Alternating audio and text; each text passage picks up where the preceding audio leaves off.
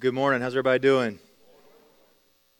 It is it's very good to be with you today. I always consider it an honor to have a chance to share with you, and thank you for the chance I got.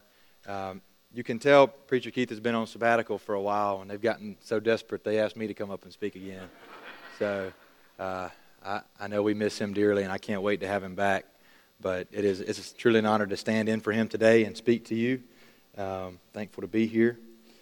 I want to start out by telling you a story that I think once you hear it, and then once you hear what I have to share today, I think you'll see the connection. I don't want to spend too much time drawing the connection, but I just want to tell you the story. And then as we get into the passage, I think you'll see where it, where it ties in. Um, as many of you know, over the Christmas break, my family was home from India. They're missionaries there, and they were home staying with us to be with us for Christmas. And so that we could all be together, we spent most of the break uh, staying at my grandparents' house, and they're here with us today. Um, we stayed with them for, for a couple of weeks. And Demi and I have a dog named Hank. He's a black lab, Great Dane mix, so he's a real small dog. Um, and uh, he, he's used to staying inside. He's used to being in our house where he can roam around freely and do whatever he wants to. And so while we were there, we left him outside. He has a, a, a dog there that he's really good friends with. And so they, they played the whole time we were there. And at night he would sleep on the porch. Well, when Christmas Eve rolled around, it, it got really cold that night. And there was a very strong wind. It was really, really windy. And as we were sitting there on the couch enjoying each other's company, we, we could look out and we could see Hank sitting right in front of the glass door, just, just shaking, violently shaking. I've never seen him like that before. Um, and just earlier in the day, he had been swimming in the lake. So I don't know how it can things can change so quickly. But he was shaking and, and shivering. And so we started to, of course, as his parents, we started to feel a little bad for him. Um, and so later that night, we decided that we would bring him in and let him sleep in the bathroom where it was nice and warm.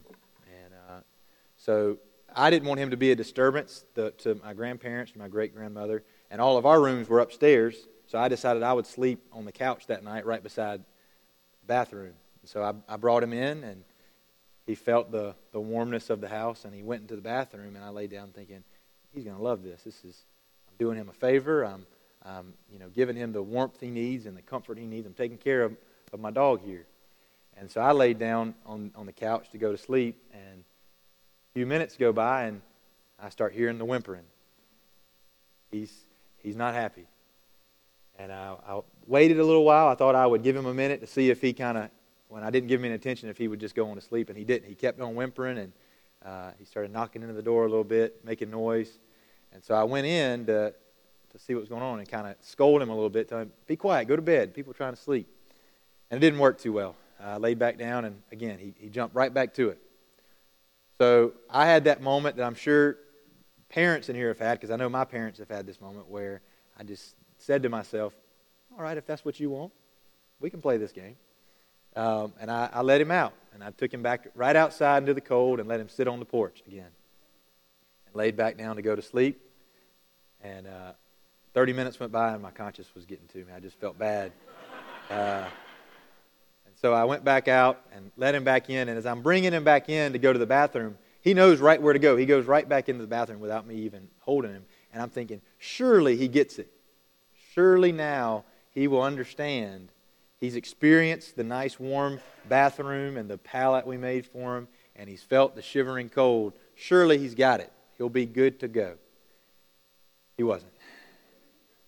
And so that set off a cycle that whole night an hour in, an hour out, an hour in, an hour out, and I was just the uh, the I was up all night just pulling it, taking it from one room to the other just to try and keep him quiet.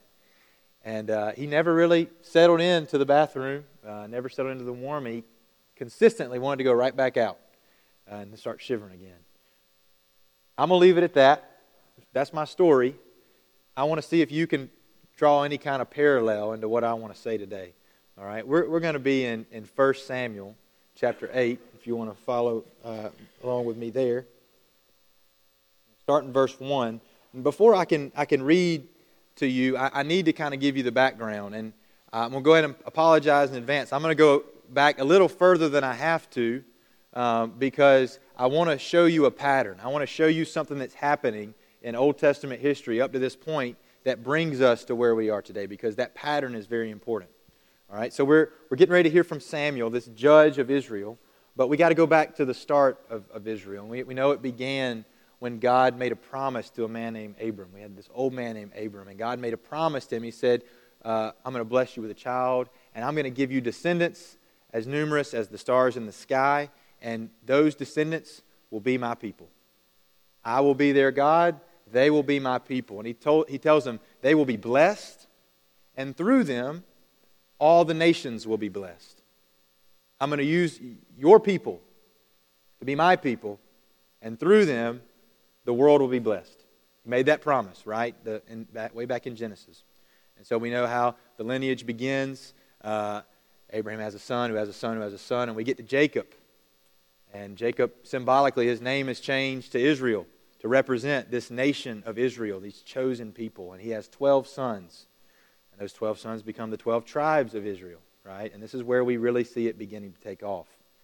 And one of those sons is Joseph, and through Joseph, all of the tribes wind up in Egypt, right? And at first it's on good terms, but then Joseph dies.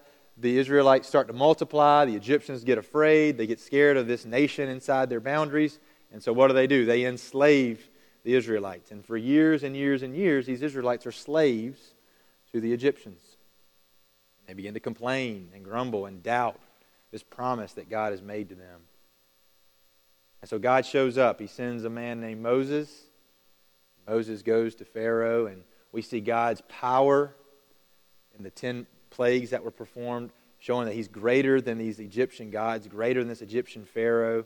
And through God's power, the Israelites are set free from their, their slavery in Egypt with Moses as their leader, not as their king, because God has established himself as their, their king, but Moses is their leader.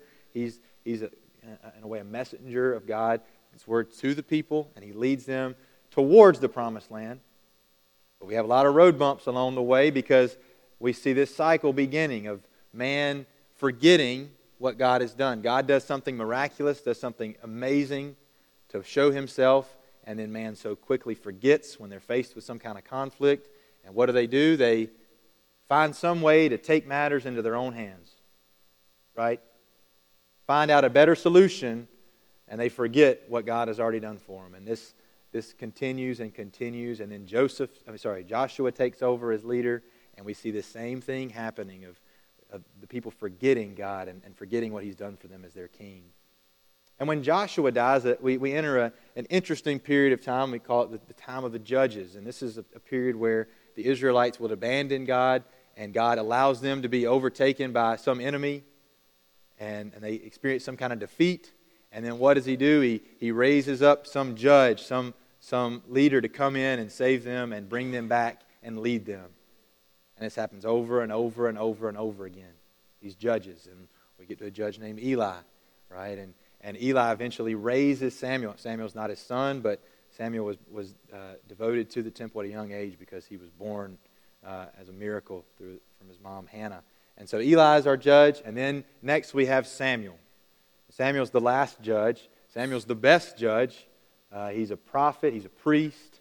Um, he does great things to lead Israel despite their waywardness, despite the fact that they constantly turn their backs um, and, and, go and, and, seek these other avenues, um, these other places to find loyalty. And that brings us to where we are here in, in chapter 8. And I know I went back a lot further than I needed to, but again, you need to see that pattern, that cycle of God doing something, people forgetting, people taking matters into their own hands, and then God finding a way to rescue them and bring them back. This is the cycle of, of the human story from Genesis all the way up to where we are here in 1 Samuel. And we're going to see it happen once again as we read this passage. So read with me, starting in verse 1. He says, when Samuel grew old, he appointed his sons as judges for Israel. Now, this is important for us to note right off the bat. Right off the bat, Samuel is not stepping down and retiring and passing on the baton to his two sons. Samuel is still acting as judge. It says in the chapter right before this, verse 15, that Samuel continued as judge over Israel all the days of his life. So we know Samuel's not retiring here. He's not stepping down. He's not passing things on to his sons because that's not the way the system works. This was not a dynasty where one man led, and when he died, his son took his place, and when he died, his son took his place. This was a system where God appointed a leader, and the leader would, would lead Israel as long as he was told to, and then the next one would come up. So this is not handing things down to the next generation. This is just these two guys, his sons, acting as deputies, a- acting as uh, helpers to their father, who's getting old he can't travel as much. He can't do as much as he used to be able to. And so they're acting as kind of his assistants here. All right? Verse 2 says, The name of his firstborn was Joel, and the name of his second was Abijah. And they served at Beersheba. But his sons did not walk in his ways. They turned aside after dishonest gain and accepted bribes and perverted justice. So we see already Samuel's raised these boys in the right way. It says they didn't follow his ways, so he did show them the right way. He raised them the way he should. He even named them names that really would give them a good thing to aspire to be. Uh, if you look at what those names mean, Joel uh, means Yahweh is God. Yahweh meaning I am. I am is God. The God that brought us out of Egypt, he is our God. Right? And then the other son, Abijah, means my father is Yahweh. My father is, Yah- is I am. So these guys were born in the right environment, born with the right teaching, but they get a taste of power, they get a taste of, of leadership, responsibility, and they're quickly corrupted. Um, they go after dishonest gain. It says they perverted justice. Uh, not suitable um, people to follow the good that, that Samuel has done. And so, in response to this, because of Samuel's age and because of his sons, the elders come together. The elders of all the tribes of Israel, they come together and they've got a message for Samuel. And we see this here in verse 4. It says, So all the elders of Israel gathered together and came to Samuel at Ramah. They said to him, You are old, and your sons do not walk in your ways. So now appoint a king to lead us, such as all the other nations have. What their intro? They're here to request a king. They have a favor they want Samuel to do for them, a message they want him to give to God. And here's their opening line Hey, Samuel, you're old. And you're a bad parent. And you're not fit to rule anymore. Give us a new king.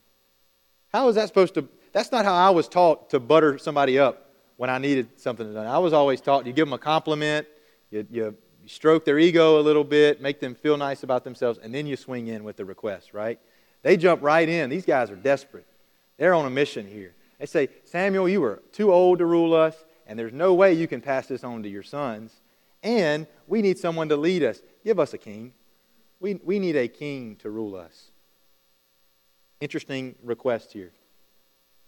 Now, before we move on, I want to look just in those verses right here. I think there are three attitudes uh, in, these, in these elders and that represent the whole nation here um, that I think we might need to be careful aren't true of us three reasons that they would want a king here. First, we, we see the ignorance of the people. Why, why did they say they wanted a king? They said, Give us a king such as all the other nations have. And then if you look later in the chapter, uh, verse 20, he said, they say, Then we will be like all the other nations with a king to lead us. Why do they want a king? They want, to be, they want a king to be like everybody else. And that shows me ignorance in, God, in, in their understanding of God's purpose for them. Remember what I told you at the beginning about when God made the promise. What was the purpose of that promise? It was so that the people, that God's people would do what? Would be a blessing to the nations,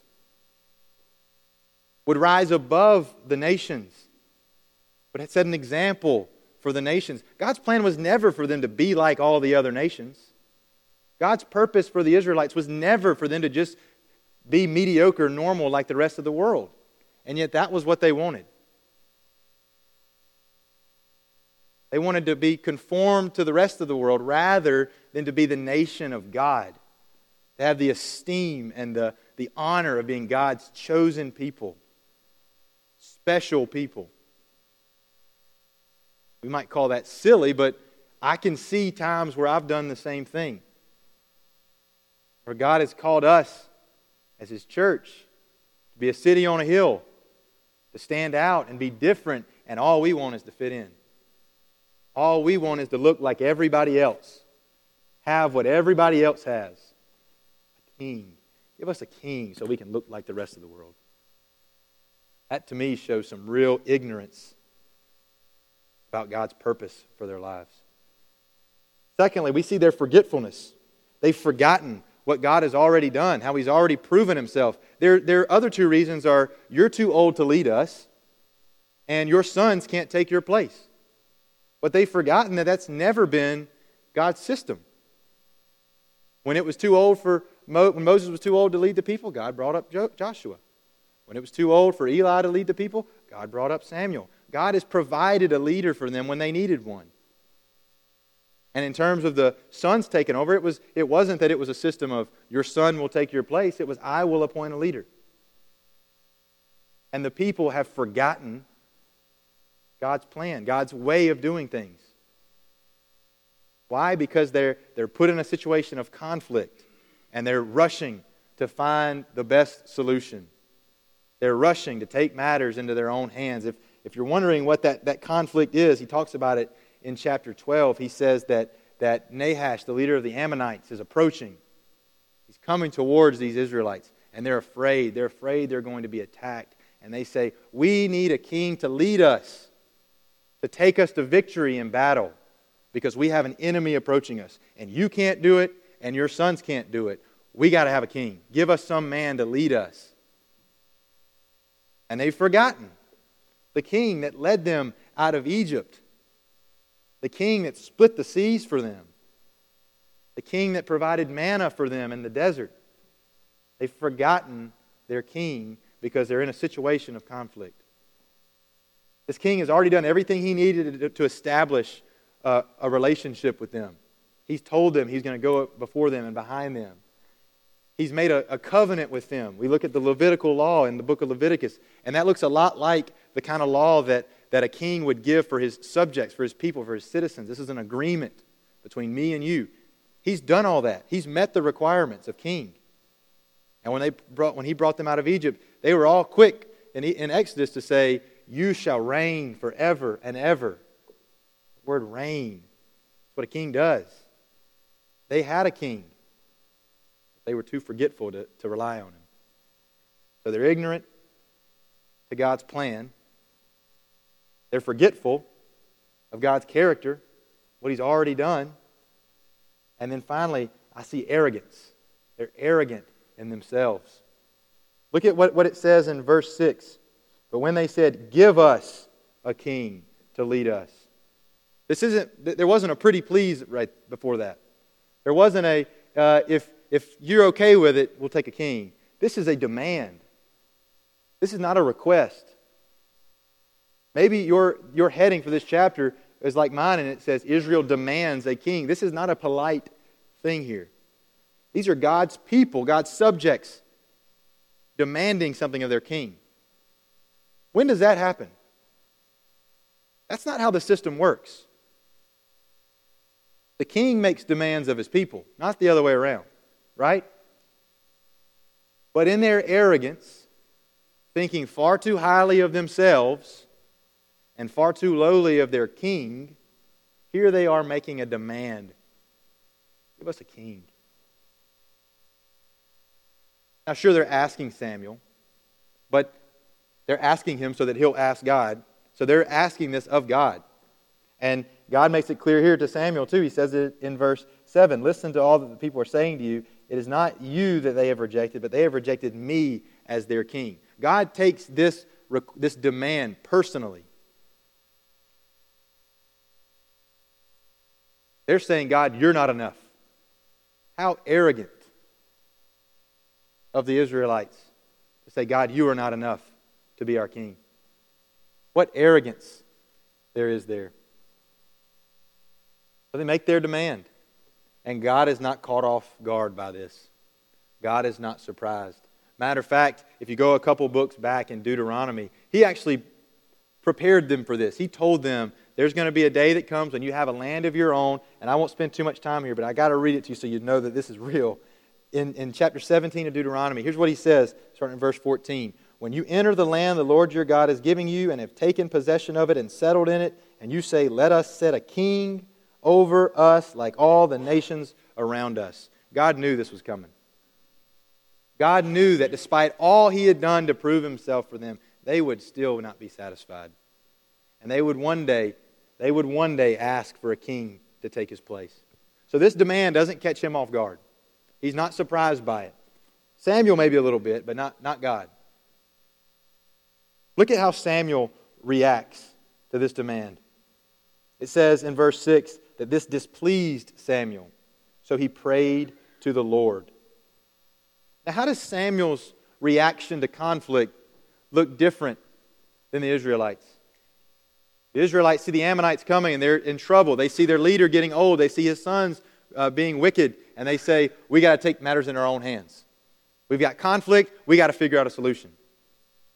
Samuel, on the other hand, is faced with this same conflict, as well as being faced with the idea that these people are turning their backs on me, and they're turning their backs on, on their king. And how does he respond? Does he take matters into his own hands? Does he rack his brains for a solution to figure it all out? It says it displeased him, and he went to the Lord in prayer. Which one are you? When you are faced with some difficulty, some trying circumstance, are you quick to run and find a way to solve it, to take matters into your own hands, to look for some worldly king to do it for you? Or do you do what Samuel does and, and go to the Lord in prayer, trusting in the character of your king to meet your needs? I got to confess, I'm, I, I, you know, I'm not uh, the perfect example here of that. Even as I was working on this sermon, this week. I'd been, for a couple of weeks, been reading different, uh, you know, studying different commentaries and, listening to sermons and trying to collect all these notes for, for what I was going to speak on. And uh, Friday and yesterday, uh, I tried to take all that I had and condense it down into some notes that I could actually, you know, what I really needed to say. And I was struggling with it. I could not figure out. I had about three hours worth of stuff I wanted to say, and I knew you guys would stone me if I did all that.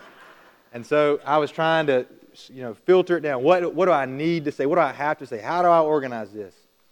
And so in my frustration, I started to procrastinate. I started to look for errands I could do around the house. Demi loved it. I did a lot more than I would normally do around the house because I was trying to avoid having to sit at that computer screen because I couldn't figure it out. And then I even went as far as to text my dad and say, Pray for me as I try to figure all this out. I'm struggling. I can't figure it out. And then as I'm sitting there reading his response to me, it, it hit me that I'd done the same thing that I'm up here talking about the Israelites for doing. That I'm faced with something that I don't understand, some difficulty, some struggle, and my instinct is to try and solve it. My instinct is to try and work it out, take matters into my own hands, or go to somebody else to figure it out for me. Find some other king to do it for me because I can't do it on my own. When what my first step should have been, should have been to go to my king and ask Him, Give me clarity. Help me figure this out. Show me what you want me to say. So this can happen to us. At least it can happen to me. It does a lot. So they make this demand, and how does, how does God react to their demand for a king? He says, So be it. That's what you want. You want to be out in the cold? I'll walk you right back out. You can, you can go right back out to the cold. Uh, he says, So be it. But, it, but before he does, he says, Before you do this, let me let you know something. Let me know what, let me, let me explain to you what this is going to cost. Let me show you what having a king is going to cost. I want to read that to you. Before I do, let's make sure we understand what life looked like before a king. With God as king, he fights their battles for them. So their victory is ensured in him as long as they're obedient. They don't have a standing army that they have to train and provide for. They have a makeshift army that kind of assembles itself when it's needed. And the families of those er, fighting will provide for the needs of the family. There's no king, so there's no palace, so there's no servants, so there's no expenses. With God as king, Israel runs very smoothly and at a very low cost with a lot of freedom for the people. Now, listen to what it's going to look like when they bring in a king. Listen to this. And, and as you hear me read, listen for a little phrase that gets repeated a couple of times. Starting in verse 11, he says, This is what the king who will reign over you will do. He will take your sons and make them serve with his chariots and horses, and they will run in front of his chariots. Some he will assign to be commanders of thousands and commanders of fifties, and others to plow his ground and reap his harvest, and still others to make weapons of war and equipment for his chariots. He will take your daughters to be perfumers and cooks and bakers. He will take the best of your fields and vineyards and olive groves and will give them to his attendants. He will take a tenth of your grain and of your vintage and give it to his officials and attendants. Your men servants and maidservants and the best of your cattle and donkeys he will take for his own use. He will take a tenth of your flocks, and you yourselves will become his slaves. What was repeated? Did you hear it? He will take. He will take. Got to be a palace. There's got to be leaders. There's got to be servants. Got to be an army. There's got to be weapons. And somebody's got to pay for all that. Somebody's got to provide all that. Somebody's got to feed all those people and pay all those people and train all those people. You want a king? So be it, but he's going to take from you. It will cost you a lot more than you're willing to pay. And for what payoff? For what small payoff? That you can look like everybody else? You can be like the nations? Give up having the King of Kings, who's a sure victory, on your side? Go ahead. That's fine. He will take. We need to catch how heavy this is because this is not just about Israel asking for a king. This is the picture of us every time we sin. This is, this is sin. Taking God, the king, off of his throne, and in its place, putting something else that we would rather worship. Be it a person or a thing we can, we can have or own, or a desire, your greed, your pride, your lust your need to be liked, your status. We dethrone God to place those objects on his altar. That's what we're doing. Doing exactly what Israel has done here. And I'm here to tell you, you go right ahead, but it will take from you. It will cost you everything. Sin costs way more than you're willing to pay and its payoff is so small, so temporary, so fleeting. You can have it, but it will cost you. That's the warning he gives these Israelites. And how do they react? How do they respond to this scary, frightening warning? Look at verse 19. But the people refused to listen to Samuel. No, they said, we want a king over us. Then we will be like everybody else, with a king to lead us and to go out before us and to fight our battles. Going to cost you? Yes. Do you care? Not at all. I fear that we follow that same trap over and over and over again, listening to the lies of these little kings that can solve our problems and only make us end up deeper and deeper in the dark. So he gives them their king. He says, You can have it. It's going to cost you, but you can have it. And that's what they do. He gives them Saul, and they dethrone the King of Kings, and they replace him with Saul. And very, very quickly, Saul fails them. God commands him to go and completely demolish the Amalekites, their, their enemies, and he says, oh, That's a good idea, but I've got a better one. I'm going to let the king live, and I'm going to save all the, the, the, the livestock, the good livestock that they have. God, I, your plan's all right, but I've got an addition to make. I'm going to change it a little bit. And that's how his ruling starts, and he does the same kind of thing over and over again. This king that they thought was going to solve all their problems just gets them into more and more trouble. We get David, man after God's own heart, commits adultery and murder. Solomon, Mr. Man of Wisdom, gives in to his lust and has a thousand wives and concubines and is just lost. And on and on and on, this long line of kings. The kingdom ends up being split. And we get some decent kings and we get some terrible kings, all of them. fall short. All of them miss the mark of what the people thought they were going to get. Because, as, as Lord Acton says, power tends to corrupt, and absolute power corrupts absolutely. You put a man in charge, well, let me say, a human in charge.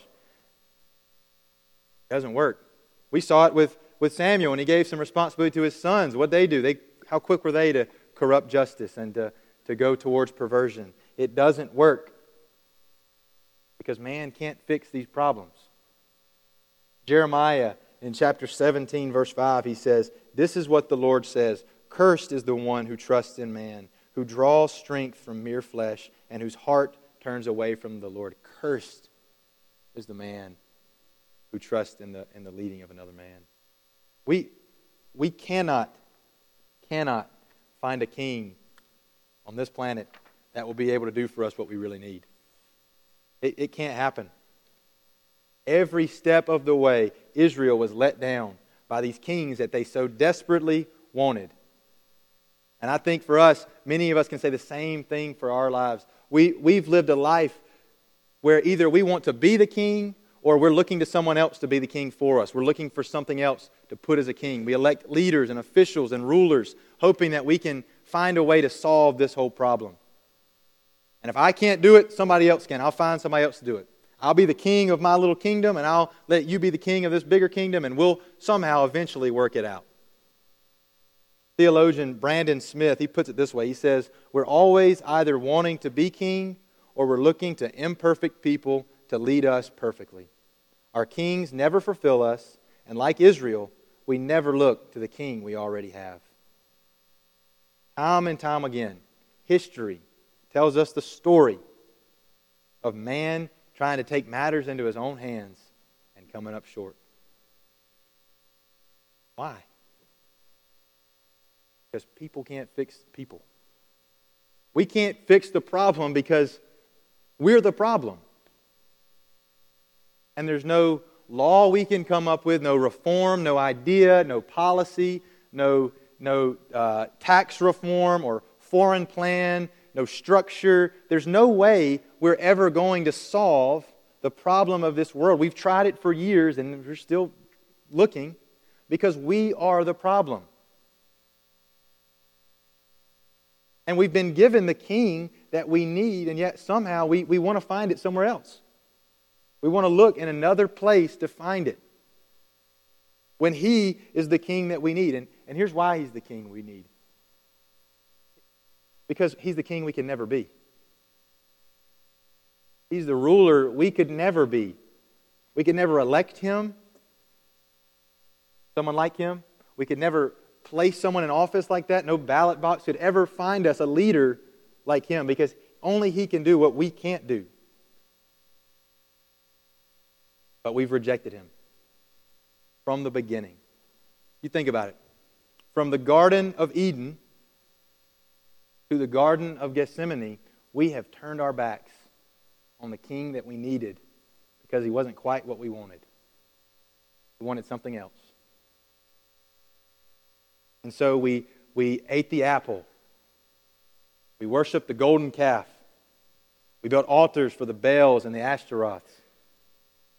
We intermarried with other, into other religions. We picked Barabbas over Jesus and put him on a cross. And even today, we worship our comfort and our security at the cost of our obedience and our devotion to our King.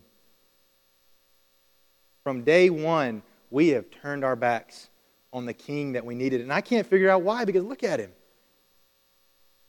King of justice, and yet somehow also mercy. He's a king of unlimited power of infinite wisdom. He's undefeated. He's never even been rivaled. And unlike other kings who would stand in the background and send their warriors out front to do the fighting, this king went to the front lines.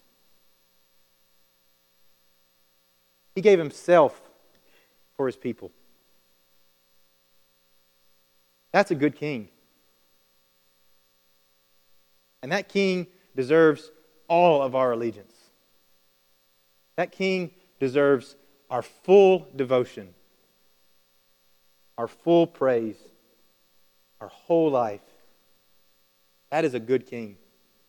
Despite our arrogance and our ignorance and our forgetfulness, we cannot deny his faithfulness.